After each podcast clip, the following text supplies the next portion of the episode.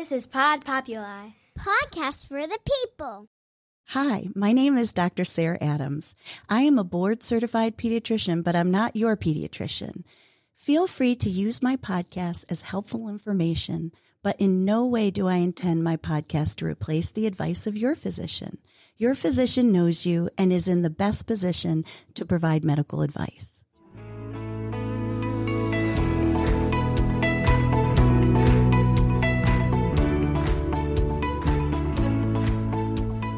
And welcome to Growing Up with Doctor Sarah. I have the honor today of having my guest, Jessica Procini, who is the founder and leader of Escape from Emotional Eating. She has been helping women who strive for excellence get back in touch and stay in touch with themselves so that they can heal the roots of their emotional eating, master processing their emotions, and embody their full potential. Sounds amazing. Thank you, Jessica, for joining me today. I'm so excited to be here. Thank you. So tell us about yourself and your journey to create this program. Well, I'll I'll pick up where everything changed because it's it's a long story, and I know we don't have that much time together. But once I got over the shock that I was indeed an emotional eater, even though I didn't have hundreds and hundreds of pounds to lose, even though I knew so much about food and fitness and nutrition, because at that time I had already had a certification in holistic health and integrative nutrition.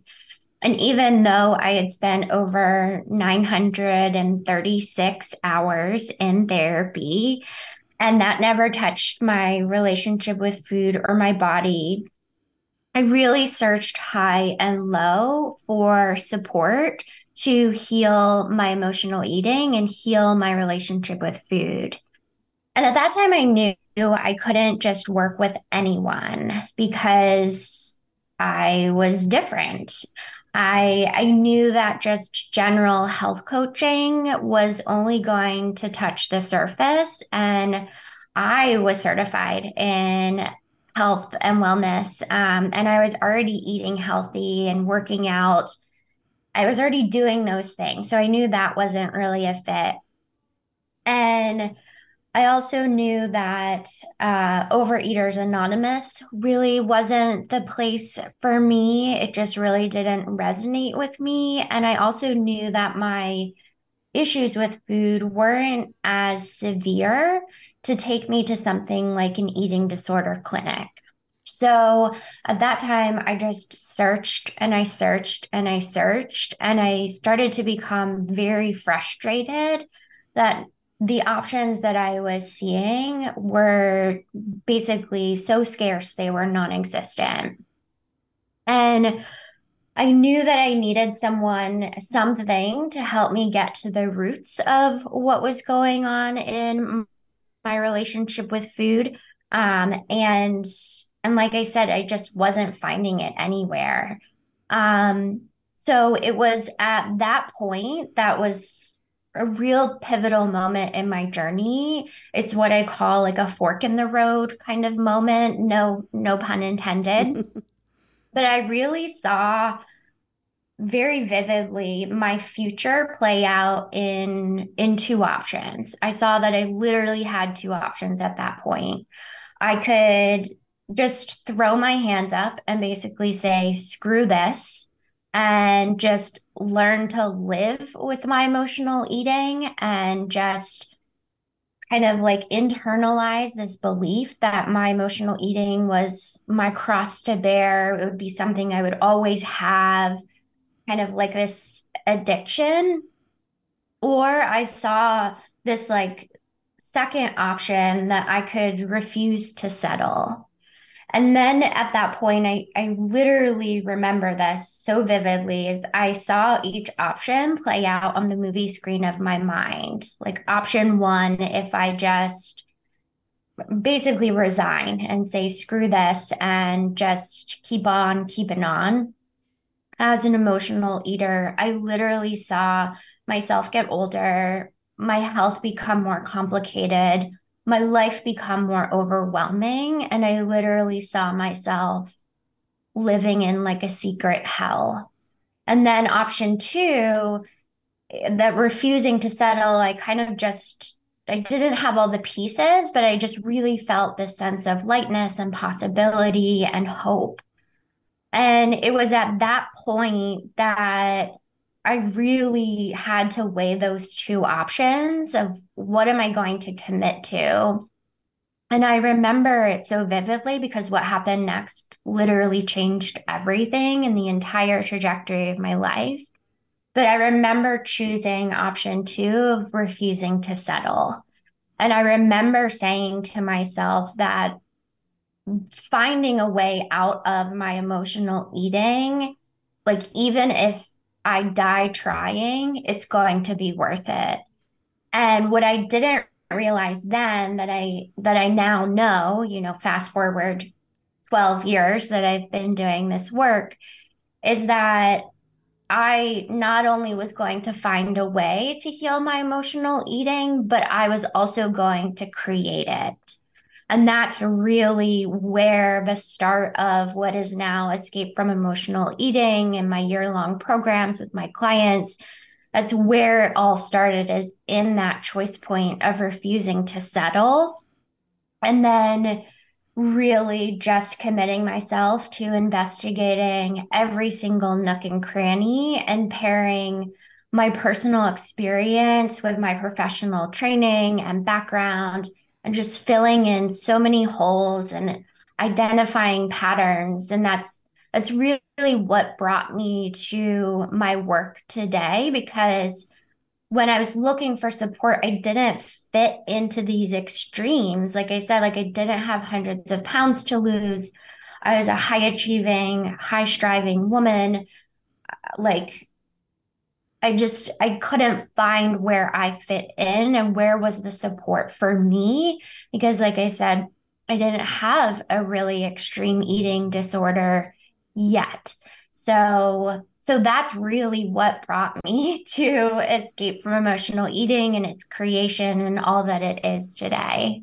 That's an amazing story. And I appreciate you sharing that with us, because I would imagine there were some challenges then when you took that fork in the road down the path to making the changes that you knew you needed to personally, but also being brave enough to say, I'm ready to help others in this area as well. Yeah. Now that second piece of helping others didn't come till much, much, much later. My kind of entrance into all of this was really, I got to figure myself out.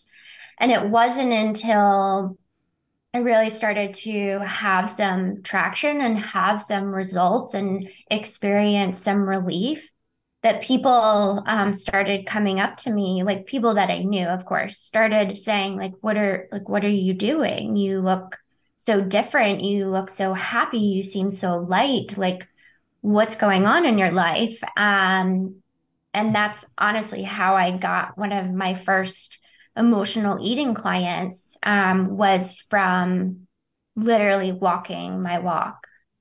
It's it's like that old saying, people, I mean, it's not, a, well, we've been saying it a lot, but it's like putting that oxygen on, mask on first before you help others, and really being relatable, because it's something that you did experience yourself versus just learning through education. So you learn through education, you learn through through experience.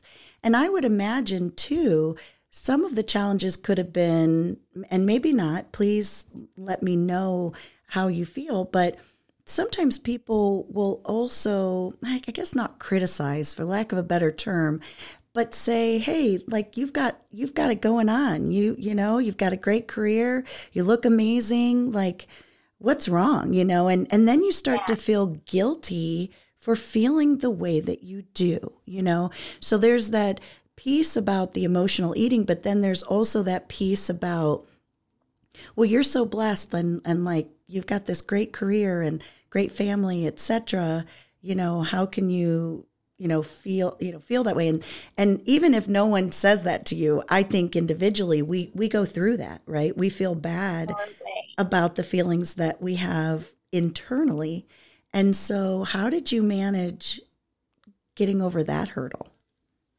Yeah, I'm so glad you brought that up, because kind of bringing other people into my experience was always a challenge. You know, I would try to tell my friends, you know, like about what I had eaten the night before and how like guilty and ashamed I felt and literally how physically sick I would be. Like I had have the worst gas and the worst indigestion. And they would really just brush me off and be like, oh, Jessica, everybody does that. Or, or they would, you know, kind of rope me into doing another workout class with them and try to like exercise off what I had overeaten the night before. Um, and now looking back, I don't fault them for that, because I really see how miseducated we are as a culture, as a society. I would even go as far to say as as a health industry, of what emotional eating is, what it isn't, and, and really how serious the compulsive pattern of using food to not feel our feelings or using food to cope, and how self-destructive that can really be. Um, and this is really why I love working with high achievers and women who strive for excellence, because we are those people who people would be like, you are the last person I would think has issues with food, or you are the last person that I feel like would have self-destructive coping mechanisms, because on the outside, we look like we have it all together, but on the inside, it's a totally different story. So I, I think even in my process and my journey, and I would tell people and they just wouldn't like understand me. And even, even I remember my now husband, I remember trying to talk to him about it. And um, he would just be like, oh, but you know, I love you no matter what. And it's like, thank you. And also, like, don't positively gaslight me, you know, like, like, don't like brush me off like I'm struggling. But I also knew in the back of my mind, but I don't have this full-blown eating disorder either. I was kind of in this gray area. So for me, I really had to trust my gut and really come from this place of, I literally have gone to the ends of the earth to try to find what I need, and I'm not finding it. And my like internal gut, my intuition was just like, you are not meant to live with this forever. And what you're doing with food is not normal. It's not healthy. And you literally can't keep doing this. So I think even as I hit all those stop signs and misunderstandings in my outer world, there was this inner like drive of like, yeah, I know you're telling me to brush it off, but it's to the point where I can't anymore, or I'm not willing to. And that was really what led me ultimately to my own choice point of, do I take in what people are saying and just brush it off? Can I be at peace with that? Or do I continue to search and find answers and, and trust the belief in my heart that there has to be a different way? Um, and ultimately, it, you know, I chose the path of change and hope and possibility. And, and now I can step back and say, I'm proof, you know, I'm proof of what's possible. I'm proof that freedom from compulsive eating and overeating is possible, that we can live a happy, fulfilled life. And if you want me to tell you more about that, I can. and, and I've made that my job. How would you describe for us what exactly is emotional eating? Because I know you said even in the health industry, and I agree with you, I think that I have learned over my career that it's just, it's not just about the medical aspect of how we heal and help people, but we have to know, we, we have to remind ourselves that there's a mind-body connection. And so how do how would you def- define emotional eating, Jessica? So I just want to preface this by saying that emotional eating is on a spectrum. So even though I'm going to give what is or seems to be a very black and white answer to that question, it's not as black and white as it may seem. So the black and white answer is that emotional eating is using food for a purpose other than physical nourishment. So then all of the dietitians and nutritionists get all about that definition by saying, but we're emotional beings and, you know, we deserve to have a pleasurable experience with food. And yes, I am fully with you in that camp that we are not meant to be eating cardboard. We are meant to be eating and enjoying and feeling fulfilled from our eating experiences. But where it crosses a line is when we are overriding our physical bodies. For example, if we know that we are full or we are satiated and we just keep eating because fill in the blank, or if we are reaching for food because we feel trapped and are looking to quote unquote escape, or if we are feeling something and we're like, I don't want to feel this way, and therefore using food as a way to try to change what we're feeling. Those are just some examples of how emotional eating can show up. For high achievers and um, those of us who strive for excellence, it'll usually show up at the end of the day after a long, stressful day. And one cookie, or even if it's a gluten-free, dairy-free, low glycemic cookie, you know, um, it starts with one and then our hand is through the bag and like in a matter of seconds. And we're like, who ate all my food and what's going on and where did I go? And so, so again, it's not black and white, but I like to say that the people that I work with already know that they're emotionally eating.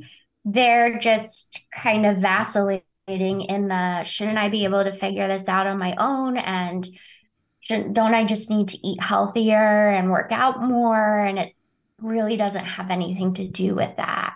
And so do you think that that's how your program is different? You know, then, I mean, I, I'm a, I'm a, supporter of life coaching and health coaching and, of course, nutritional referrals. And I'm sitting here thinking to myself, too, about even teaching families how to help their children have a good relationship with food. I just had a conversation with a mom and dad the other day because they're concerned about how their eight-year-old eats. And by what I mean is they said he just doesn't seem interested in eating. And so I was trying to explain to them, well, you know, some people live to eat and others eat to live. You've probably heard that before.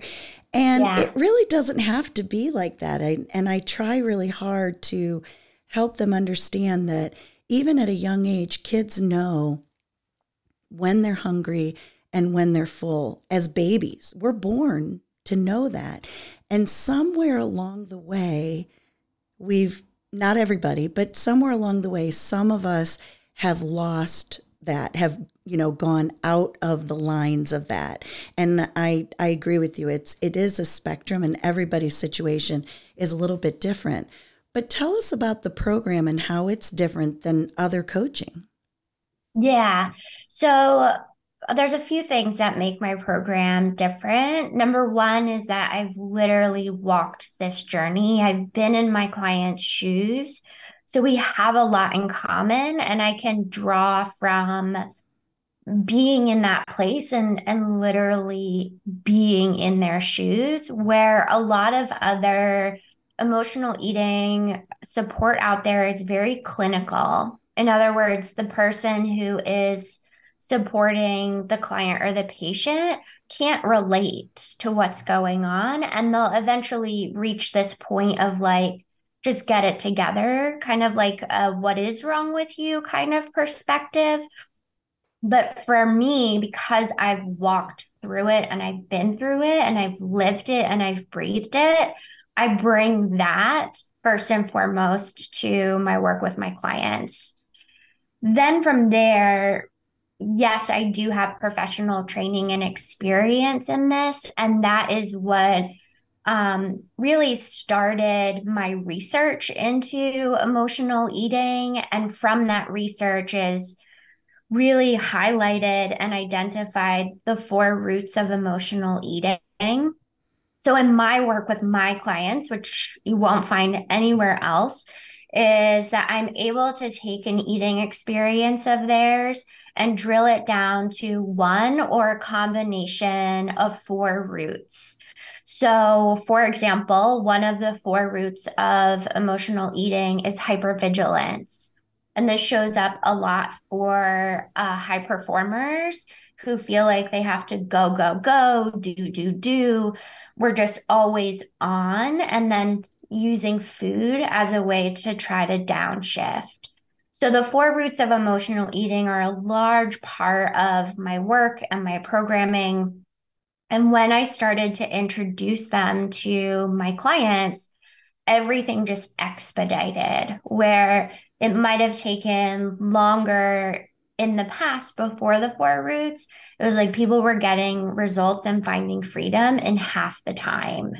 So that's really what makes my work and my programs different, is really getting down to those core issues and untangling from there. Um, yeah, so I would say it's both my personal experience and that professional research together that makes it different. I would also say that my work is different than therapy in the sense that we're not here to just talk about feelings. My clients come to me for accountability and to put specific actions in place and have that follow up and say, okay, well, what happened? What was followed through on? What did you struggle with? What's standing in your way? Okay, here are your next focused actions. Let's regroup at our next session and have that accountability. So one foot is going in front of the other, and it's not just an hour of talking and then leaving the office and feeling like, uh, well, I'm, I still want to eat. So what is this doing for me?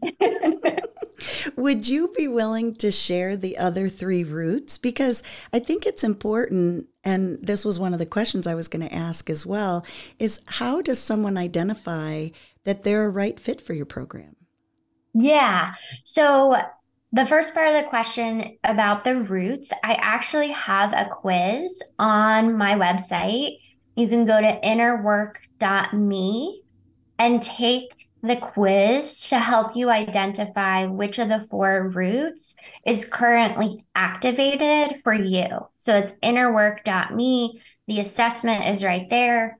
It'll give you your results, and it'll also be- give you a beginner's guide to get started with, okay, now that I know my root, for example, is self-loathing, how do I actually start to work to transform it? So, um, so the other four roots, or the four roots in general, are hypervigilance, fear, self-loathing, and self-abnegation. And I can go more deeply into those if you want to, um, but the assessment and the guide and the resources is just really a great next step for anyone who's looking to to really escape the conversation of eat this, not that, and really get down to why am I doing this? Mm-hmm. The why, because yeah. I and I I've shared with you when we were first talking about recording this podcast that I really do identify myself as an emotional eater.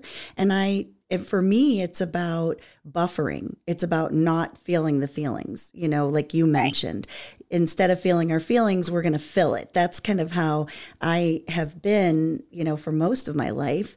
Some of it stems from my cultural background, because I had a chance to read your website, and I, I definitely want you to share that with everybody, because there's a lot of information there, not just about the program, but also some information and resources, like you mentioned, that I think would benefit others. But it's interesting because I remember as a little girl, we would have breakfast at grandma's, right?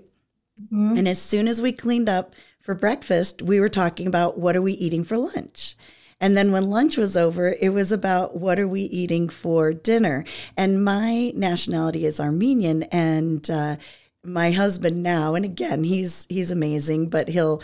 I'll say something like, well, where are we having breakfast tomorrow, whatever. And he's like, there's that Armenian in you, you know, already thinking about it. And it is fun and we can laugh, but you're absolutely right. It it's it's not just, it doesn't have to be a cross that you bear. It doesn't have to be a label that we give ourselves that, you know, this is just who I am and I'm trying to deal with it. Because as you mentioned, there are medical as well as mental complications and consequences that can happen down that road. Like you saw yourself and envisioned what could be if you just, you know, said, accepted. And of course, we want everybody to accept who they are and, and this or, you know, and, and their body image and self-image. And we're not really talking about that. We're talking about the emotions that we, we put up. And for me, again, it's buffering, it's filling that, feeding my feelings instead of really feeling them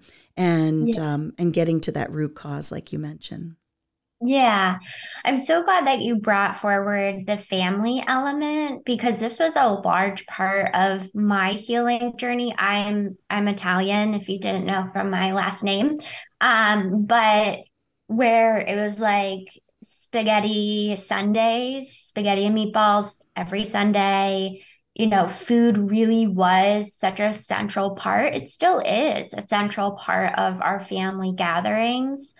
Um And what I saw was, as I started to untangle my relationship with food, how I literally saw how my parents were also emotional eaters, and then even tracing it back to their parents. While I can't necessarily speak for my grandparents, I do know that alcoholism ran in my, my grandparents' generation, and there were so many other ways that my family, and literally going back generations, had unhealthy numbing patterns, ways that they would buffer.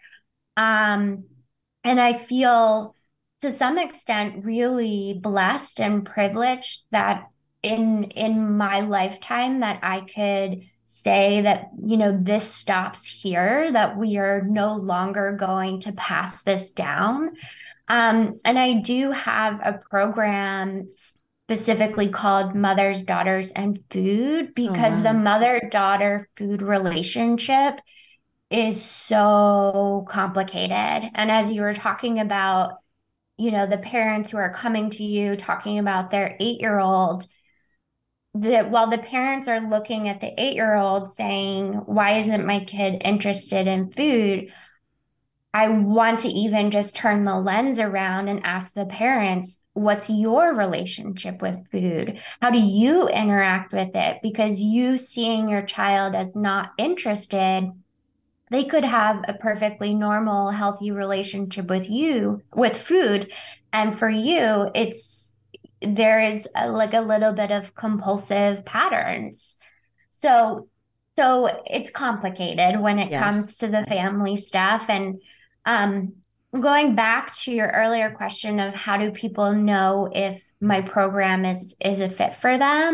You know, I think the first thing that a lot of people tell me is that a lot of what I say and what I share, and even probably my personal journey and story, really resonates with them. So that's like the first piece is like, if we're resonating, then it just makes sense for us to explore things more. And then um, I do have a very unique and very in-depth discovery process for someone who is looking to see if one of my programs is a fit for them. Um, it's, like I said, it is very in-depth. So while other health practitioners or health coaches may only meet with them for fifteen minutes or a half hour to kind of get a feel, we're spending at least an hour right from the get-go talking to each other and just really going in depth with their application. And so I can really just get an understanding of, can I help you? And then from there, after that, do we look at programs and what feels like a fit? So it really is a process, but a process that serves the ultimate goal, so that when we do make a decision to work together, I'm all in and the client's all in. And there's so much acceleration that comes from that, because we've done so much due diligence to just make sure it's a fit. And because, again, from my own story, there were so many misaligned things that if I had just had the knowing that I could say, like, wait, this doesn't fit for me, rather than go to a place of like, what's wrong with me? Why can't I stick with this program? Now understanding like, oh, there are things out there that just are not right for me. They're just like a shoe that's not my size. So I think it's really important for everyone, whether it's healing their emotional eating or finding a doctor that's right for them, or a therapist, or even a grocery store they like. There's so many resources out there. I think it's really important that, you know, we don't cut corners and we really do find the right aligned support, because when we have that, it makes all the difference. Yes, I would agree. It's funny. The first thing I thought of when you were saying finding a doctor or even grocery store, et cetera, I always try to encourage parents that are about to have a a baby to, you know, come and meet with me, because I'd love to talk to you before the baby's born to make sure that it's a good fit. But it, it's amazing, you know, and we're all so busy. And so what I love about your intake for, again, um, process is that you're taking the time up front so that you're not wasting the time later. Right. Right. And, and, And I think there's also a greater sense of accountability. Um, you know, I've had a lot of clients say, you know, especially if they've hit some rough pieces of the journey, I've, in the end, I've had them say, you know, like, thank you so much for not giving up on me. Mm-hmm. And that's because I really look for that, like, are we a right fit from the beginning? And I have, you know, I've done this for twelve years. I know really right from the get-go if this is, if there's possibility and if there's not. And I've even cut conversation short and said, even within the first ten minutes of like, you know what, I'm really not feeling like this is a place to start. Here are some resources, or let me make some recommendations, and, you know, keep me in the loop and feel free to circle around again. But you know, I'm not afraid as well to say, you know, I have some red flags about us potentially working together. Um, because I'm really, when I'm in a relationship with my clients, I'm really committed to them. And I want to make sure it's a really great experience. Yes. And, and you, you mentioned in the beginning, we're not talking about psychiatry or eating disorders. And I'm not, I'm not, again, this is very, this lane is very important, just as important as those other lanes as well. But identifying which lane each person fits into is so important. Right. So taking those steps and escaping from that emotional eating, would you be willing to share some steps? I mean, I realize we could probably talk all afternoon about everything, but I'd love to leave our audience with some tools to think about moving forward. Yeah.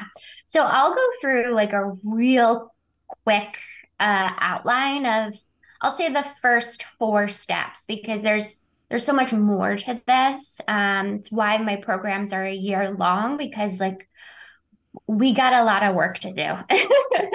But I, I'll go through a quick outline, and then I want to give a tool that people can use the next time they're eating, which hopefully is somewhere within the next two to four hours of listening to this podcast. So the first step that I take um, with my clients is what I call building emotional fitness. So similarly to how you were so openly sharing how you use food to buffer, in this step, I teach my clients tools specifically designed for women who are operating at a really high functioning level, how to build a sense of emotional fitness so that food is not the only option for regulating their emotional bandwidth. These are tools that I've created called Digesting Emotions and the Fear Flesh, things like that. So they, if they're looking, if the choice is, do I eat, or we give them the option of, here's a healthier way to start to learn how to process and release and find relief from intense emotional or energetic experiences. So that's the first step, is building emotional fitness. Step number two is untangling physical hunger from emotional hunger. So many people don't realize that they have an emotional body and a physical body, and these bodies communicate in very different languages and also have very different needs. And for those of us who overeat, there's a lot of crossed wires. It's like we could feel hungry all the time. We could never feel hungry. It's just, there's just so much confusion when it comes to hunger and even fullness. So in this part of the journey, we really do a lot of untangling so you can really understand the language of your body, both physically and emotionally, and therefore serve your emotional needs rather than just stuffing yourself with food when you're not really hungry. Step three is what I call clearing out mental junk food. This is a lot of inner work when it comes to the conversations that we're having with ourselves. For high achievers, this has a lot to do with just how hard we are on ourselves, how much we gaslight ourselves, how much we can say, like, I'm angry, but I shouldn't be angry. I'm tired, but I shouldn't be tired. I'm fill in the blank, but I shouldn't be blank.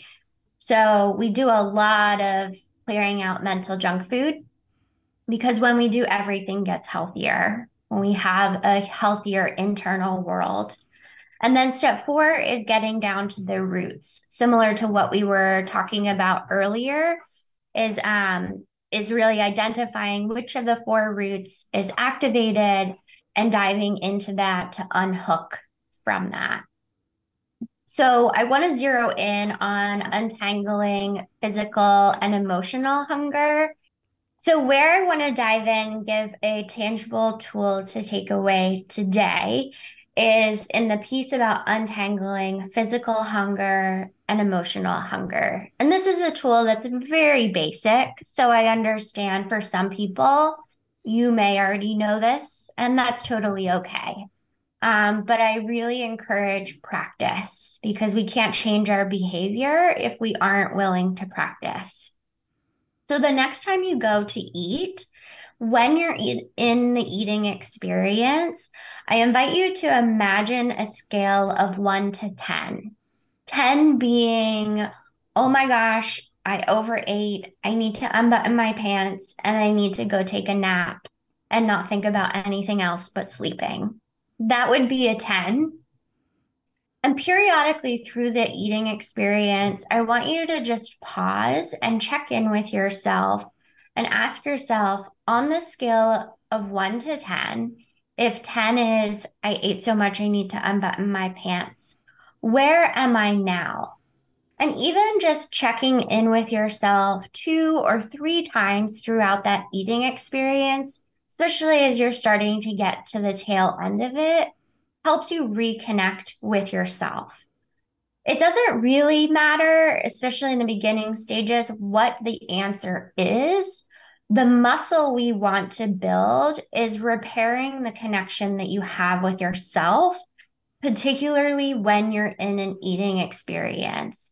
So simply asking yourself and pausing literally for a second to locate yourself on that scale of one to ten is is enough for now. When we get into kind of more advanced levels, we want to start to aim around a seven. It's what I call eating for integrity.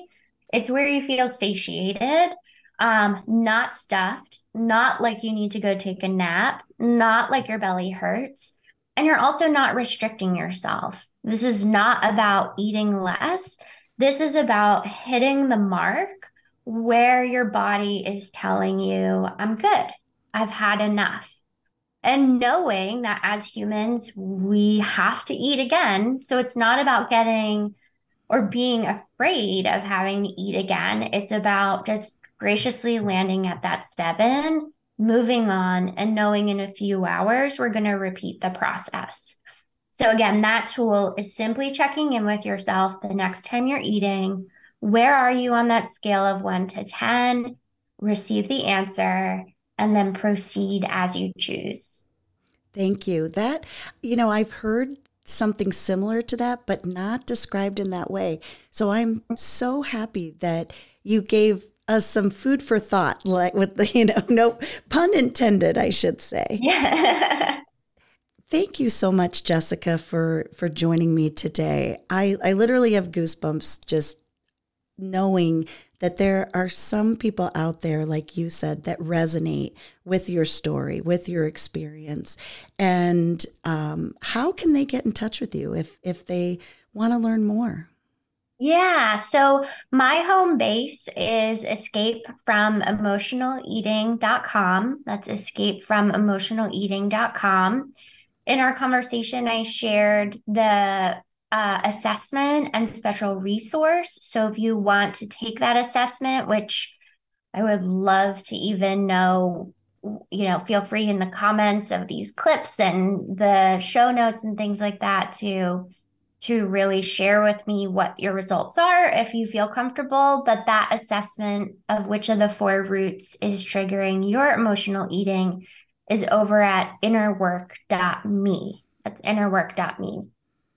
Okay, that's wonderful. Well, thank you again. And I, like I said, I appreciate you taking the time, and I am so honored to have this, you know, special um, guest on my show, because I think that this is something, like you said, whether it's in healthcare, within the family, et cetera, there really isn't, we're not really talking about that. We, we talk about overeating, undereating, eating, you know, and different eating disorders, et cetera, but we're not getting to that root cause. And so I really commend your work and wish you the best in, in your, in your program. And I'm already thinking of patients that I'm planning to refer to you. So I hope everybody out there has not only just learned a few or again, resonated with your story, which I would imagine is several, and, um, and reach out. Thanks for listening to another episode of Growing Up with Doctor Sarah. If you enjoyed this episode and think the information shared here today could benefit someone else, take a screenshot of the episode and post to your Instagram story. Make sure you tag us at Growing Up with Doctor Sarah so we can spread the word about the show and continue to grow in our mission to support as many parents and families as possible. Hey, if you're interested in being a guest on the show or would like to suggest a topic, please visit w w w dot growing up with dr sarah dot com slash contact. Thanks again for spending time with us today. Stay tuned for a brand new episode next week as we continue to grow up together.